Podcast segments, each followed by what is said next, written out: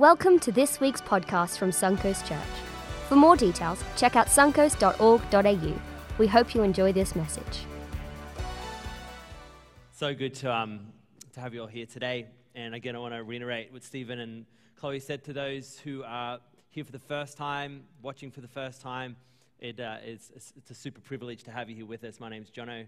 And um, this series, Guilt Free, this is, uh, I do not pretend to be an expert on this topic, as in how to speak into this topic, but I certainly have experienced guilt in all its varied forms, whether from a religious perspective or not, and I'm sure we all have.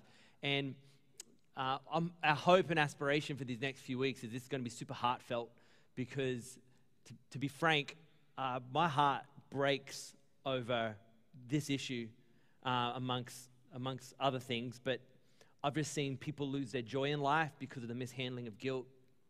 I see people lose hope for the future uh, because of the mishandling of guilt. I've seen people have wrong ideas of what God is like because of the mishandling of guilt and not know what to do with it. And perhaps you're like that right now. Perhaps the reason you haven't maybe engaged with faith or come to church ever, or maybe for a long time, is because you haven't known what to do with this feeling. Maybe you haven't labeled it as guilt, but it's been there and it's subtle and it's, it's quiet. It can gnaw away at us. And I'm hoping over these next few weeks as we uncover the subtleties and the sinister edges of guilt that you're going to be released from its clutches and its claws. And maybe for some of you, you have, have you've been under its shadow and you didn't even know, or you've been in the fog of guilt and you haven't known, and you've been trying, as the song said, trying all these different ways to change how you feel or to re-engage. And little have you known, guilt might have been the loudest voice in your ears. And I'm hoping we're going to expose its lies, and it's going to help you. Whether you've been a follower of Jesus for decades, this thing can still get you. Whether you're figuring it out, hopefully this is going to be super helpful for all of us. And you know, I see this manifest itself in so many ways. We see guilt come in many, many shapes and forms. And um, as a, you know, as a, as a pastor, I see I get a unique perspective of this because I often have people come and talk to me about what they're struggling with and wrestling with, even as the lyrics of that song just said. And and so often I go, where, where, is, where have you got that thinking from? Or why do you feel this way? Who taught you that? Or who said this to you? And the subtle ways that guilt can, can sneak in and almost be a lens in which we view all of life. And something that happens, just to illustrate this, happens all the time. And, and it's by no means a big deal, this, this particular illustration, but it's just an easy illustration. Someone will come up to me on a Sunday and be, oh, so good to see you. I haven't seen you, you know, for a while. Or they'll bring it up and go, oh, and I'll say this line, hey, I'm so sorry. I'm like, what for? And like, I haven't, haven't been to church for ages, you know? I'm like, why are you, why are you apologizing to me for? And often when they say that, there's this like, I can hear the, the kind of tinge of guilt in their tone, going, and you know, maybe you feel guilty of even doing that, you know. It's like, oh, I'm so sorry, I haven't. And I'm, and I'm always like, what, why are you apologizing to me for this? Like, is there some quota of Sunday service attendance you have to meet? Like, and you haven't. And also, who wrote the quota? And is there a police officer like, where you haven't? You know, where does this sense of guilt come from? And and, and first and foremost, with that illustration, it's an easy one to figure out because, because you know, this whole idea of haven't been to church. Well, church isn't a place you go, right? And we've, we've learned this again in a, a fresh way over the past season you, you're part of a church. It's a community. It's the body of Christ, as the New Testament calls it. So it's not a service you attend or a building you attend. So, so sometimes this guilt comes from even wrong thinking. So let's just clear that up, right? There's no quota. And, you know, I often get emails from, from people saying, oh, you know, thanks for the online. If you're watching online, I haven't been able to attend. I'm like, that is fine. Like, if you attend, if you watch Sundays online forever, I'm not here to guilt you or to shame you. God certainly isn't. Like, where does this idea come from? Where have these thoughts come from? And but then I often think, okay, well, what is that feeling you have? Because because you, you feel a nudge, right? And sometimes that's what guilt is. It's this little gnawing away you feel. And and so when someone comes to me and goes, you know, sorry, haven't you know been to church, what I'm usually suspicious of, that's not really the, the end. That's not what's going to solve your problem. Is attending a church service more. What you're probably feeling is inside of you there's this there's this like little itch that says there's more. There's more to your faith and there's more to what you're chasing right now, and that's probably the thing that's gnawing away. And maybe you feel like if I just attend attend a service more, then it'll kind of be all right. Maybe that's not it. Maybe maybe it's the Holy Spirit inside of you. Maybe it's the Spirit of God going, "Hey, come on, there's, I've got more for your life. Like there's there's a de- more, bigger depth for you. Maybe maybe that's what it is. Maybe that's what you can chase more than just trying to cover this feeling you have. So, so the question I want to begin today with, and ultimately this series, is what are we supposed to do with our guilt? What do we do with our guilt? What do we do with it? And whether it's from a, a, a religious perspective, you know, being a Jesus follower, whether this is, if you're not a Christian here, you experience guilt in so many different ways. And I'm telling you, our culture and our, and our world today is dripping with guilt. Guilt can often be the fuel which drives campaigns and programs and fundraisers. And people are guilted into giving and guilted into behavior and guilted into performing and guilted into be better. I mean, companies leverage this, governments leverage this, you know, stop breaking the rules, naughty, naughty, you know, whatever it might be. So, so guilt is everywhere. What are we supposed to do with our guilt? So, to begin today, I want to kind of compare guilt, just for illustration purposes, with pain, with physical pain. Because we can all relate to that in one way, right? So, so pain, in and of itself, is not its own thing. Pain is, is like our body, it's, it's our physical body's way of speaking loudly to you that something is wrong with your body. Is that clear enough to follow? Pain is usually a signal going, something's wrong here, something's broken here, something's irritated here. Pay attention, fix it. Pain is not the goal in and of itself, right? There's no pain organ. I need to fix the pain organ. Ah, oh, fix the organ, no more pain. No, pain. Pain is the language that our body, and if you're a medical professional here, I know I'm oversimplifying this. Just roll with me, okay? Thank you for your grace. Don't guilt me into changing. But, but like pain, right? Guilt, guilt forces me to pay attention to the parts of my life that I often prefer to ignore or cover up. Guilt is like an early warning sign of danger. It's often the first clue that something's amiss or something is wrong. So the point is this, right? In the same way that pain acts as like a directional, like, hey, focus here, fix this, change this, right? there's a pathway for your guilt as well, as well. The proper pathway for guilt is that it will end in our restoration.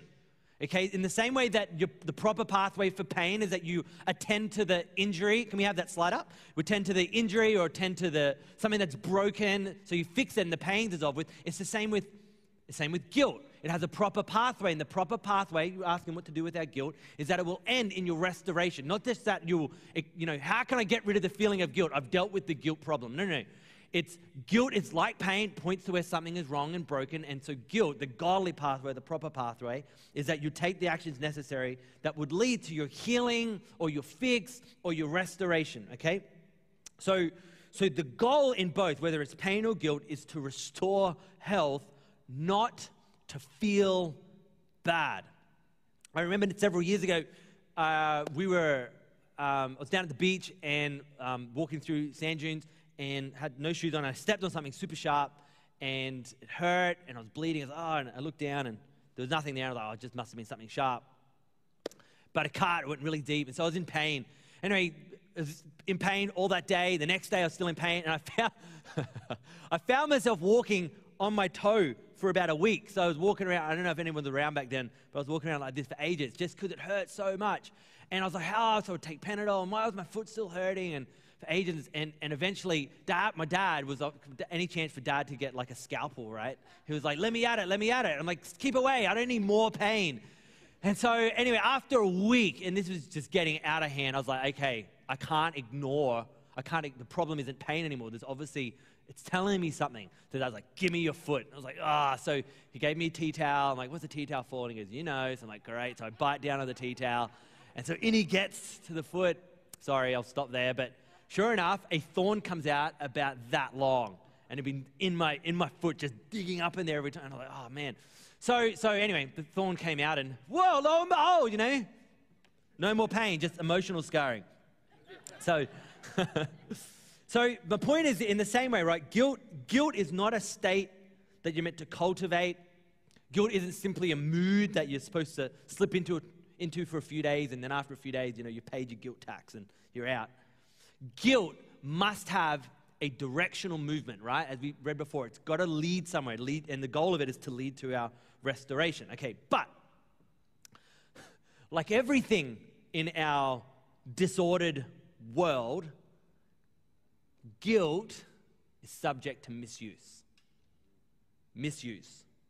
And instead of guilt serving as a prod for us to deal with the problem, guilt can become the problem. And did you hear that, right? So guilt is there as a, a prod, as it's something to say, hey, there's, there's something here in your life worth addressing. And you know, you, are causing pain and you're, you, you're causing relationships to break up and you're causing damage wherever you go. And the, the thing you feel, it's kind of going, hey, you've got to address this here. But if, if mishandled, if misused, if, if not pushed in its appropriate direction, guilt can go from just being something that is pointing you towards addressing a problem to become the problem itself. And guilt, and we all know this, you experience this. You don't need me to tell you this, you know this. Some of you might be feeling this right now. Guilt has been used and abused and manipulated in so many horrible ways. Parents, we, if we're not careful, we can lead with guilt and we can try and parent using guilt and try and manipulate our children behave leading with guilt. Even those of you who are married here, lo and behold, would ever try and guilt our spouse into doing something that we want them to do. But yet, that's how guilt can often be used. We can shame people all the time. Guilt, it's a horrible leader, it's a terrible motivator. It's horrible, right? And let me explain some differences. Maybe you'll see yourself in this. It, it's the difference between, say, if you've ever wanted to go like on a diet, okay? There's a huge difference if your motivator is you feel guilty because you eat bad, or you feel guilty because you're comparing yourself next to someone else's, how they look, or their diet. So you feel bad, and like, okay, I just feel horrible every time I'm with this person, so I'm gonna eat better, I'm gonna exercise. Compared to you've gone, I'm gonna get a hold of my health, I'm going to get a hold of my diet and my fitness. I believe where I'm going. I have a goal in life. I, w- I want to be the kind of parent that has energy for my children. I want to, you know, grow older in life without having injuries. I want to be, and so if that's your drive compared to, well, I, can you see the difference in driver, right? One is led kind of by this guilt sense, and I better, I better, I better, and I feel horrible. And one is like you're focused on the future, right? One's focused on your faults, the other's focused on your future. Um, again, I'm no pro at this, but I can speak from my own journey. Until every a lesson I learned when I was a kid. I'll never forget this. I must have been older than 10, maybe 11, and I was, I was walking through a shopping center with my dad, and uh, some attractive females walked by, and dad obviously caught me. I was in the grip of puberty, you know, that horrible disease, and and dad obviously saw me, you know, doing a little sideways glance, and so dad, dad sees it, and dad goes to me, "What do you think of those hotties?" And I was like, you know? And it like broke down all my walls. And dad's like, I'm a guy. And all of a sudden, right, where that, that was like the, the first talk, you know, the talk, began the talk. But the opening wasn't, what are you doing looking at women? Dirty. Right? It was, ah, welcome to the club, you know? right? Right? But do you see the difference? And so all of a sudden, my walls came down. I didn't feel shame. I didn't feel gu- guilty.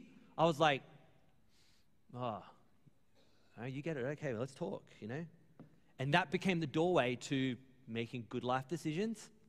Every time I felt like, oops, you know, whoops, I looked, you know, hey, dad, guess what? Oh, yeah, I bet, yeah, I know, I know. Ah, okay. Compared to, oh, when dad saw me last time, I got roasted. I'm never telling him again. And so, as a side note, I'm no pro at this, but this is my encouragement to parents, right?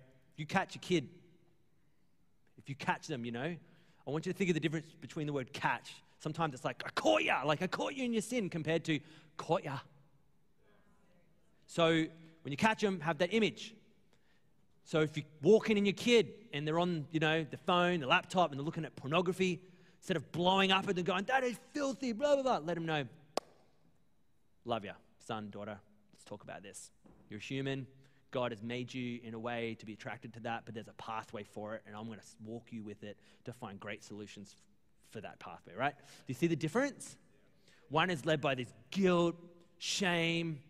It's not helpful. but we're going to explore the other pathway, which I believe, and this is good news for all of us, is the way that Jesus shows us. And so if you're someone who's new to the faith, exploring Christianity, hopefully this is going to be really good news for you as you get introduced to the Christian message. So, as I mentioned, you know, guilt has a goal, has a pathway to end in restoration. So the question is, how then does God lead us there? If this is more than a psychological thing or just a self help thing, if this is somehow God has an interest in what we do with our guilt, how does God lead us towards a pathway that our guilt is supposed to be led? And I'm going to come back to this one particular verse all through this series. I kind of want it as a like a theme passage from the New Testament for us to remember and not just for this series, I want us to remember this for our entire life. In fact, I am so convinced by this. I think this one verse should shape so much of our church community, the way we love people, the way we reach people, the way we help people through their sin or their mistakes or their problems. I want this to become more than just a verse in the New Testament. I want it to be something that, as a New Testament church, we live out, that we embrace, that we embody, that we fight for, and that we defend. So, to give you the context here, the Apostle Paul, and if you're not familiar with who he is, generally speaking, he wrote the majority of our New Testament letters. And so he helped plant a whole lot of churches in the first few decades after the resurrection of Jesus and writing to the church in Rome. Now, as you can imagine, in the first century AD in Europe, Rome being the epicenter of culture of the world, uh, Rome was filled with all the, you know, a, a, pantheon of religions and so many beliefs that obviously kind of reinterpreted ancient Greek uh, mythology to make their kind of their Roman religion. And so they had all these, you know, a myriad of ways of dealing with guilt and dealing with mistakes and kind of appeasing the gods and, you know, the God's wrath and God's angry and, you know, you better sacrifice and do all these things. So in that culture and in that environment, Jesus was resurrected and the church spread and the message of Jesus spread. And so the Apostle Paul, writing to Christians in Rome who are surrounded by this culture with all the different gods, he writes about how God intends to lead us to restoration, or the word he uses is repentance. And this is a word that can often be, again, misconstrued, but essentially the word repentance, it's a Christian term, which means turn around. Doesn't mean groveling and crying. That can be part of it, but doesn't mean that. It literally means to turn around, to go the other direction. And so, writing about this, this is in Romans chapter 2, verse 4. This is a sentence I want us to remember. And before I fill in the blank, he writes, God's something, we'll get there in a second, is intended to lead you to repentance. So the question, what does God use to lead you and I to turn around, to you know, ch- be restored, to change our behaviors? We can fill this blank with heaps, right? And what, do you, what have you grown up with? What did someone taught that, that you should put in that blank space? Maybe for you it's God's anger is intended to lead you to repentance. You know, if I don't do this, God's angry with me. And, or is it God's wrath? Maybe for you it's God's holiness, you know, He's perfect, God is almighty and God's holiness is intended. We can fill this with a whole lot of things. Perhaps the way you've answered this has what's caused you to kind of have a limited expression of Christianity or intimacy with God. Here's what it says it says, God's kindness. I love that. The way that God intended to lead you and I towards life change, towards repentance, to when we have that feeling of guilt that something is wrong, you know, how does God leverage it? He doesn't come in with a stick. He doesn't come in with punishment. He doesn't come in with anger. He leverages his kindness towards us. That the first thing God will use and show and pour out on your life when you feel that sense of guilt, and remember, guilt has to have the pathway it's repentance, it's restoration. How does God kind of leverage the guilt inside of you? It's his kindness. God leads with his love towards you, his grace towards you. Aren't you grateful for that? And we're going to see in just a moment someone who encountered this experience through meeting Jesus Christ. And if Jesus is the expression of God, we get to see ultimately how God uses his kindness to lead you and I towards repentance. So this story is recorded in the Gospel of Luke. Luke was a doctor. He went about giving a factual account from eyewitness testimonies of the life of Jesus, everything Jesus taught and preached. And so we pick up this one story here, and it's amazing that this was actually recorded. This is in Luke chapter 19, and it's a story of Jesus coming across a man named Zacchaeus. So here we go. It says Jesus entered Jericho, which is a city in ancient Israel, and was, he was passing through. A man was there by the name of Zacchaeus, and he was a chief tax collector. Now, before we swing to the next, next slide, church folk, I know you've heard this a million times, so for those who need a quick history lesson, I know tax collectors might not have even the best reputation these days, not because of who they are as people, just because of the profession. But needless to say, in Jesus' day, the person themselves were highly, uh, well, they were hated. They were ultimately seen as traitors because Uh, they collected tax for Rome, and Rome obviously was the, the occupying force in Israel. And so a tax collector wouldn't get paid a wage. So essentially, they had to find ways of cheating people to get taxes to Rome, and they could keep whatever was left over. And the fact that it says he was wealthy, I mean, this guy knew how to cheat, which arguably meant he would have been hated by the locals. He was seen as turning his back on their people. Um, so, generally speaking, Zacchaeus, he would have been, the fact that he was wealthy, would have been completely ostracized by his people. So, this is where we find Zacchaeus now as a wealthy, rich, successful, hated tax collector. And it goes on. It says he wanted, he wanted to see who Jesus was. Now, why is that? A few chapters earlier, in chapter 7, um, Luke records how Jesus' reputation, as it was spreading, he, his reputation was spreading because he was known, got to catch this line, as being a friend of tax collectors. That's literally how his reputation was spreading. You would think surely his reputation was spreading as a miracle worker, as a great preacher, as a great teacher, as a rabbi, even as a carpenter, whatever it was. He, the reputation that was spreading is that he befriended those who everyone else hated. So, as you can imagine, he wasn't looking to please people. If he wanted to be everyone's favorite rabbi, everyone's local rabbi, he would have just gone with the popular opinion, hate, you know, hate tax collectors. But his reputation grew because he befriended those it would seem that religion would cause you to hate and reject. Yet Jesus' reputation spread because he befriended them. So, as you can imagine, that was his reputation. So, no wonder Zacchaeus wanted. He wasn't guilted into it, he wanted. It was a desire. He wanted to see Jesus. But because he was short, he could not see over the crowd. So he ran ahead and he climbed a sycamore tree to see Jesus since Jesus was coming that way. Now, I want to just point out one simple thought from these opening couple of verses here. Zacchaeus sought out Jesus, he chased him down. He was determined enough to run ahead of the crowd and then he climbed he climbed a tree and as much as sure he was short but keep in mind there was a, a drive and intention behind him not to run from a rabbi but to run to a rabbi where in that day and age if a rabbi came to town people like a tax collector would avoid them because like they're going to guilt me they're going to make me feel bad and they're going to use all their scriptures from the torah and the law to why I, i'm an evil sinner. Yet this guy put all of his direction towards jesus. Arguably he pointed his guilt towards jesus not away from jesus. And here's an incredible point for us. You and i have to learn this is such an important step to understand. We have to allow our guilt to bring us, like Zacchaeus, to face towards Jesus, not away from. And where we often mishandle when we feel guilty for a wrongdoing, and we don't, might not even know we feel guilty, just we have this feeling of guilt. There can often be this tendency to, uh, last person I'm talking about this is God. I ain't going to talk to God, I ain't going to pray to God, I ain't going to sing, you know, whatever. But we see Zacchaeus here, guilty as he was, he chased Jesus down. And my point is this that the object of our repentance must be what we turn towards not what we're turning from.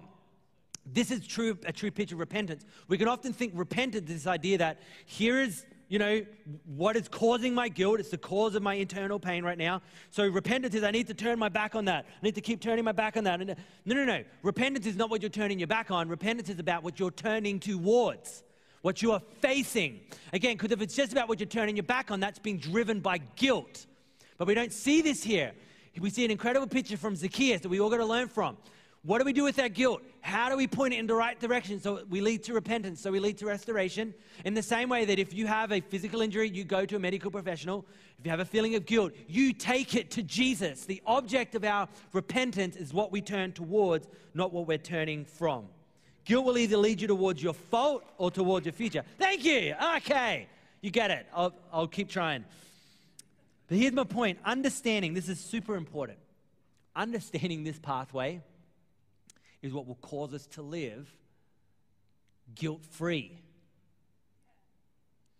And if you feel bound by guilt and suffocated by guilt, and you've been, it's been guilt that's been your fuel to be a better wife or a better husband or a better parent or a better whatever, insert, right? Um, this here is the secret to being set free from guilt to having its shackles broken off you, its claws ripped out of you. Wow, that was real graphic, but you get the idea. You need to understand this pathway. Where are you facing? Who are you pointing your direction towards? And we see from Zacchaeus here, this is incredible. We get the chance to point, and this is the Christian message, right? To point our attention, to aim our guilt towards Jesus. He is the object of our repentance. So the story goes on as we continue to read.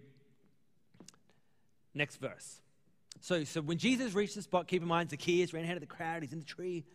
And Jesus reached the spot, he looked up and he said, so he opens the conversation. Zacchaeus didn't. And his opening, this is his opening line Zacchaeus, he calls him by name. How did he know his name? We don't know. Zacchaeus, come down immediately. I must stay at your house today. So he came down at once and he welcomed him gladly. I find this, this moment here absolutely amazing where Jesus takes the initiative and he invites himself into Zacchaeus' home, the tax collector, the local hated man. What you have to understand is most religions today, in fact, for all time, have, they have like incredibly elaborate um, techniques to do, you know, penance and to demonstrate remorse if you feel guilty, right? So either embark on a pilgrimage, crawl on your knees for a certain amount of days, sacrifice an animal, and hopefully you can walk away feeling a little bit better, a bit of self satisfaction, because somehow you and I did something that balances out our sin, our wrongdoing, and you paid for it. But Christianity, at its core, has this unnatural and unusual concept. It's called grace. Grace. And it goes against rationale, it goes against logic. It means that you and I ultimately could do nothing to counterbalance our sin or to counterbalance our guilt. The message of grace means that God, hear this, has already paid the penalty and we merely need to accept it by trusting Jesus for the remedy. It doesn't make sense. You can't science it up out of anywhere. You can't mathematize it into existence. It is a gift from God. Grace is God's free gift, and repentance is the way that you and I can access it. God won't even guilt you into accepting His grace. You've got to receive it freely. It's kind of like being hugged. Anyone here hate people hugging you out of nowhere? I know we're not allowed to really do that these days, you know. But grace is kind of like a hug. You know, God's got his arms out. He's like, hey, Stephen, come up here for a moment. Just want to give you a big hug. Said, no, I'm joking. Wow, you're really willing. Thought you were going to be a name. It's like God's going, how about a hug? It's like, I don't know. Bit, I don't know. You got to. So God's offering this free gift of grace, but He's not going to like throw it on you.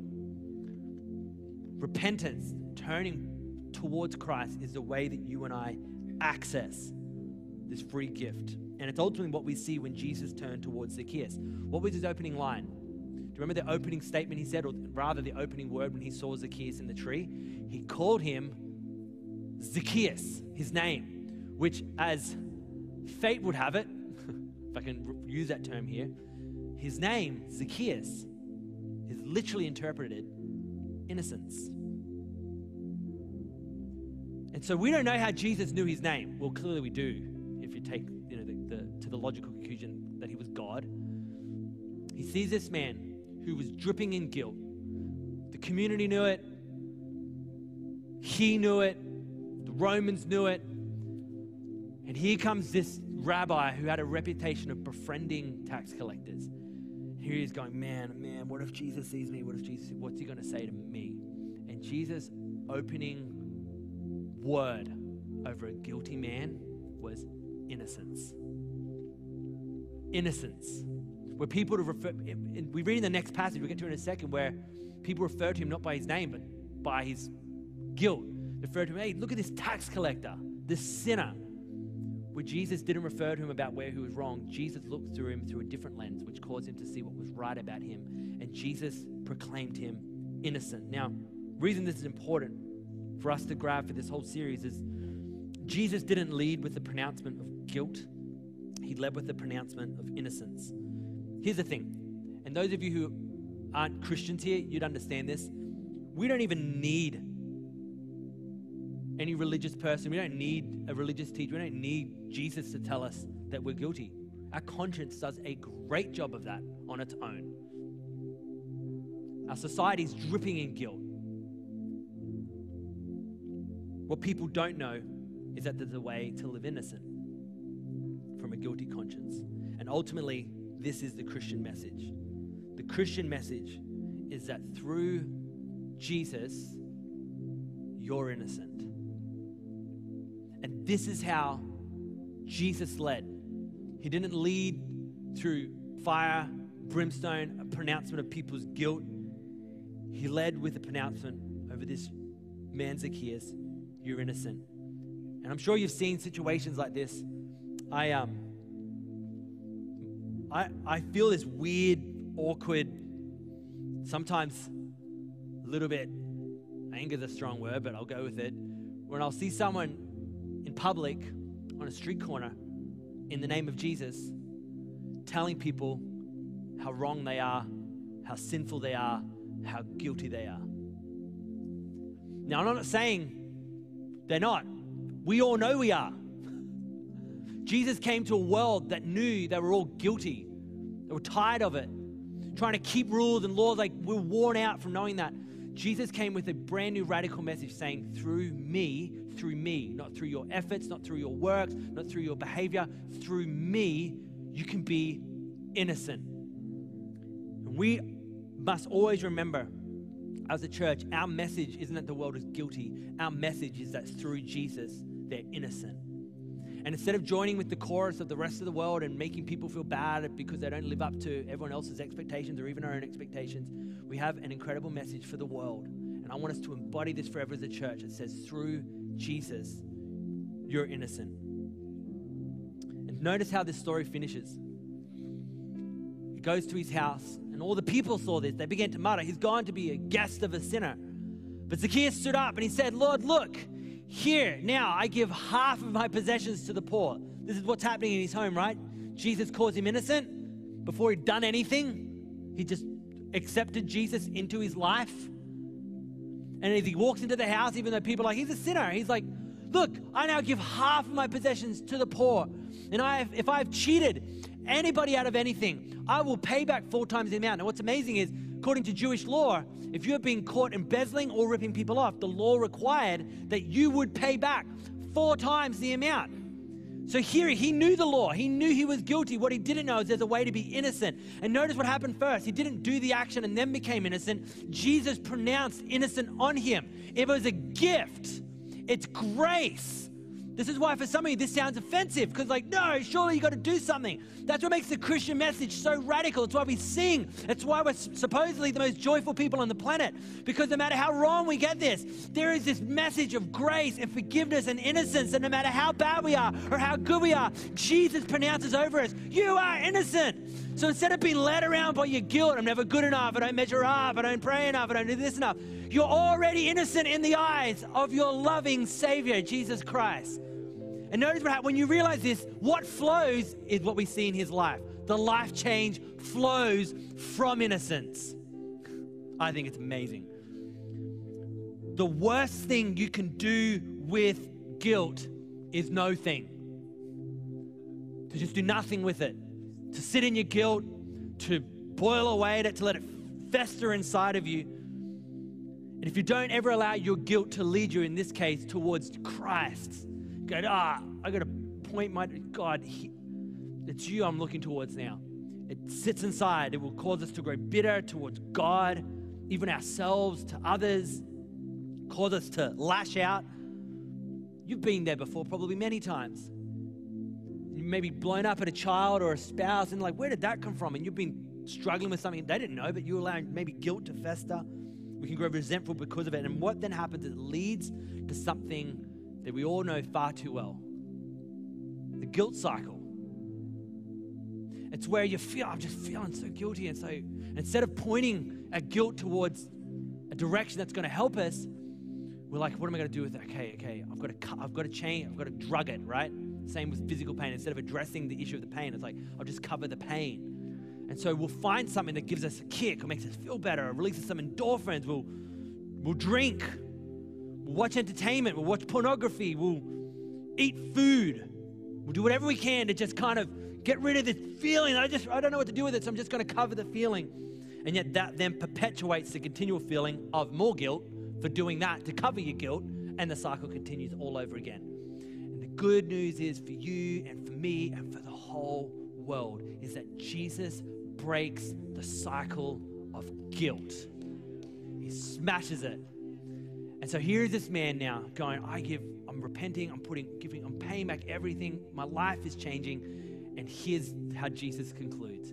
He turns and says, Today salvation has come to this house because this man too, yeah, he's guilty. Yeah, he's probably the worst. He's a tax collector, I know it. But this man too is the son of Abraham, meaning he's saying to a group full of Jews, he's too a Jew, meaning he has access to the promises of God as well. For the Son of Man came to seek and save the lost. Jesus' message wasn't, I'm here to condemn you because you're guilty. His message was, I'm here to save you because you're lost.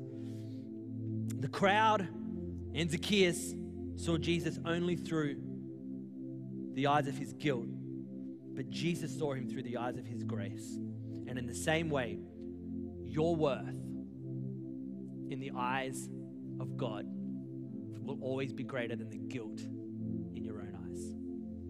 Your worth in the eyes of God will always be greater than the guilt in your own. And over these next few weeks, I'm going to do the best I can. A couple of weeks, we've got Dan Patterson coming to share, who is one of the greatest communicators of the message of Jesus that our generation has ever had. And you're going to absolutely love him. We'll do the best we can over the next few weeks to, to dig into this, to make it more than just a series or a sermon, that something will change inside of our lives.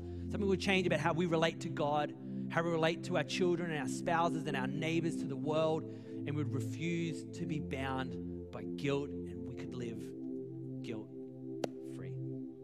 So today, Holy Spirit, I'm praying that this message would settle in all of our hearts and lives. For those that have never heard this before, I'm praying that this would make sense, that this would, all of a sudden, it's like the covers would come off. I'm praying for those that feel like they've been drowning in their guilt. Today, you'd set them free. That maybe for the first time, or maybe in a first time in a long time, that would see again your kindness, your goodness. They'd be overwhelmed with your grace, and it would lead them out of maybe destructive behaviors or destructive lifestyles to experience the life change that is promised in following Jesus. I pray that over every heart and every life, those watching online, those in the building, in the name of Jesus. Amen. Thanks for listening to this week's podcast. We hope you are truly blessed by what you heard. For more details, check out suncoast.org.au.